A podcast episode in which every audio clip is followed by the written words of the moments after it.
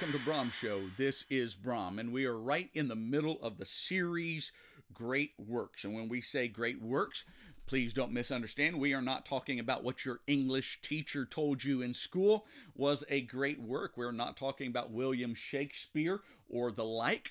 Instead, we are talking about works that make a uh, impact or make a common give commentary on our culture, whether it be government, politics, uh, finances, or um, change, for instance. Now, I do find it kind of amusing that our last podcast was called who Moved My Cheese was the book that we looked at, and that was less than 100 pages. I want to say it was around 92 pages, and you could literally sit down in one sitting, have the entire thing read. If you took an Uber, by the time you got to your destination, you could probably have that book read. That's 92 pages with big uh, lettering, big font. So, but this book is the total opposite end of the spectrum. And if you're wondering what the book is, I'll give you a clue to start off with. There's a simple question that's asked throughout the book uh, at various times, and that question is Who is John Galt?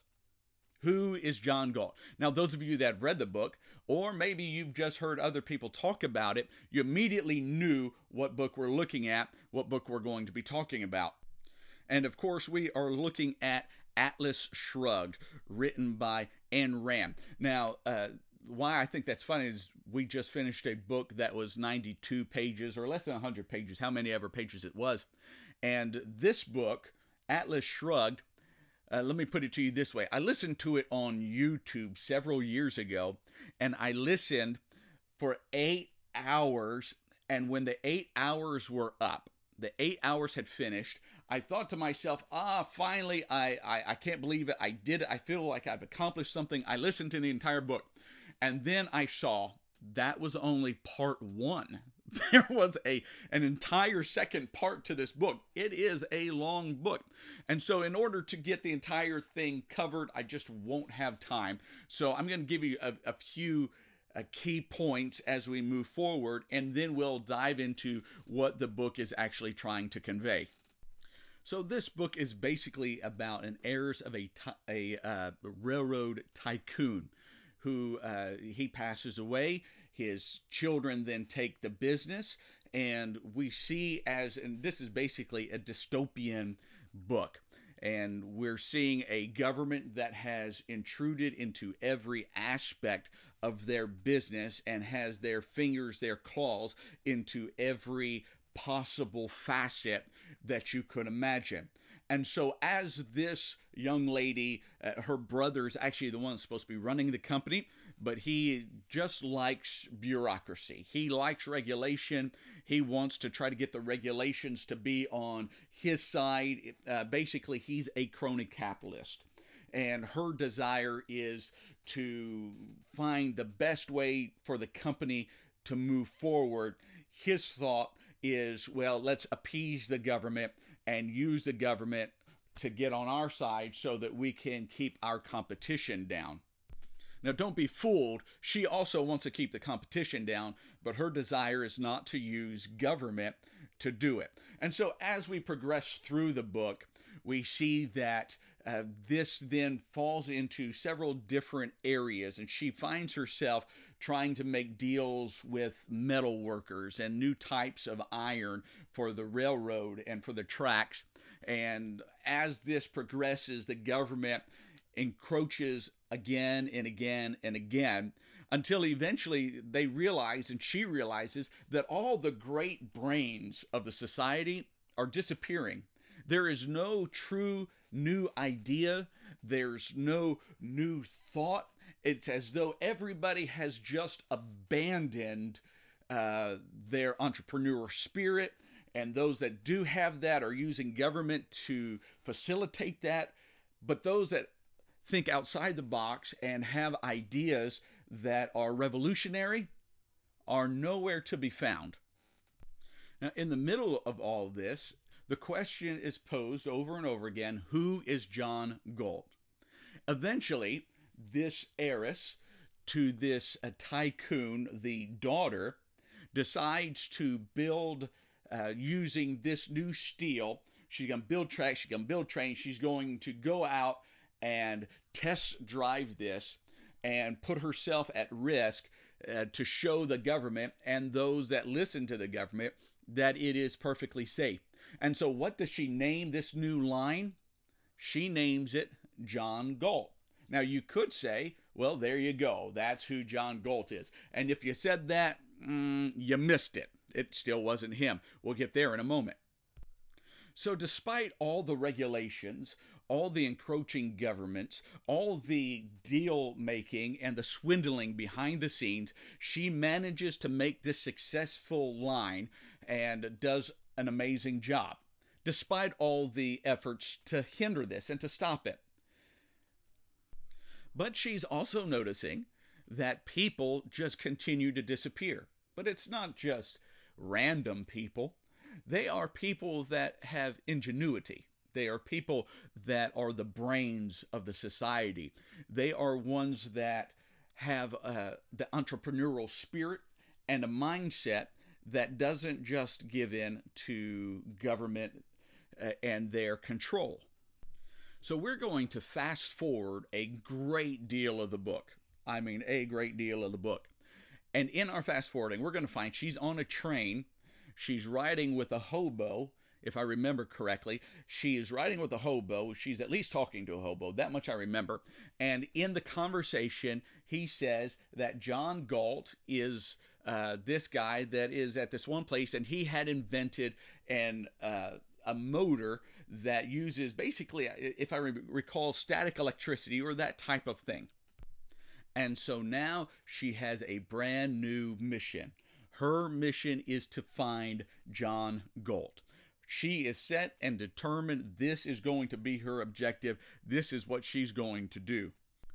Now, when she finds him, she finds him basically in a, uh, a secret valley, if you will, where he has systematically gone out and recruited all of the brains that have disappeared from society. So it wasn't random. Remember, he has systematically, he said, Oh, that guy thinks outside the box. Let's go bring him in.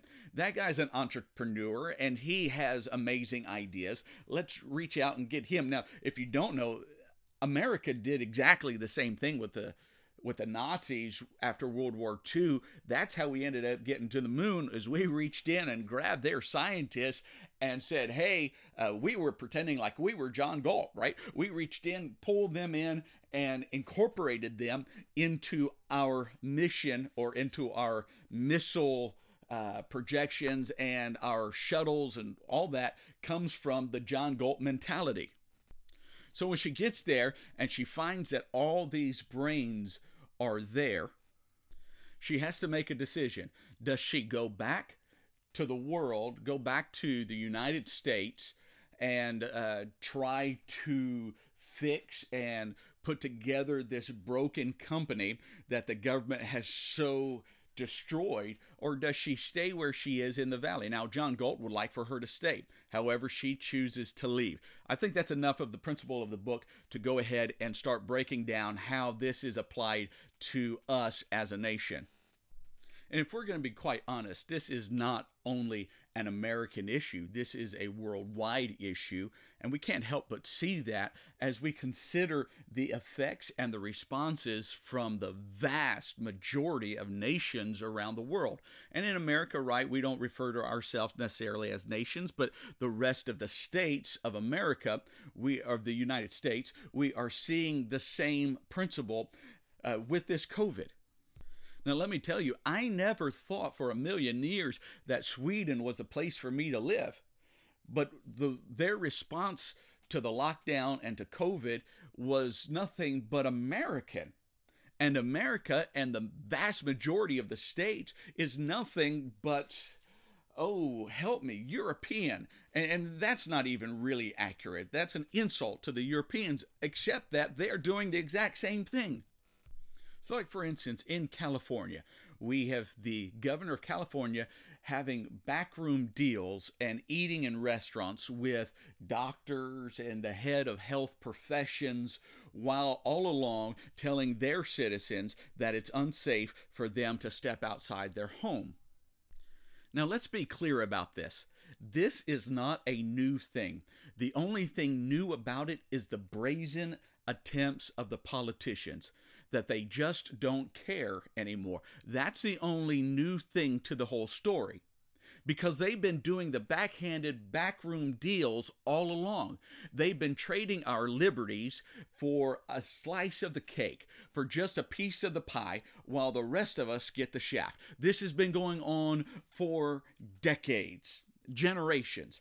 And those of you that are listening and you're not in America, and that's a crazy thing that I get to say on this podcast, but you're listening and you're not in America, don't be so ignorant to think that your nation, your state, your province isn't doing exactly the same thing.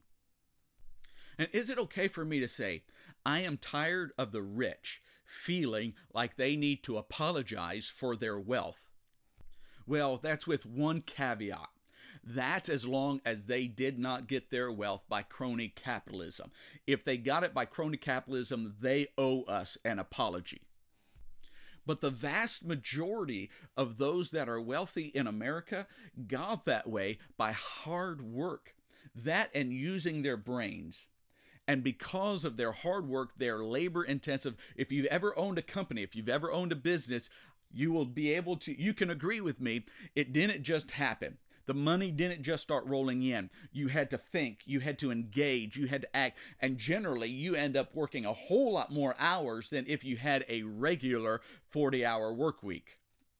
So then, why as a nation do we find it necessary to penalize those that labor intensely and suffer the time that they could have spent with their family, that they could have spent in leisure? Instead, they use their sweat, their blood, their tears to build something, and now we are going to despise them and tell them that, well, as Obama would say, you didn't build that.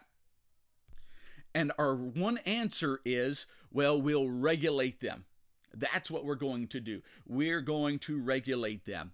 And so then they've got regulation after regulation after regulation. Now, there are some of them that don't mind the regulations. For instance, Zuckerberg now doesn't mind the regulations. Now, I promise you, when he first started Facebook and turned it into a business where it was making money and he was having advertisements, he hated regulations, but he was still an outsider. Facebook wasn't an insider game yet. But when, as soon as Facebook became an insider game, now he loves regulations. It's the same. It was the same with Steve Jobs. It's the same with Bill Gates. As soon as they are insiders, then we want regulations because it will help us hold our stance on the inside and keep the outsiders out.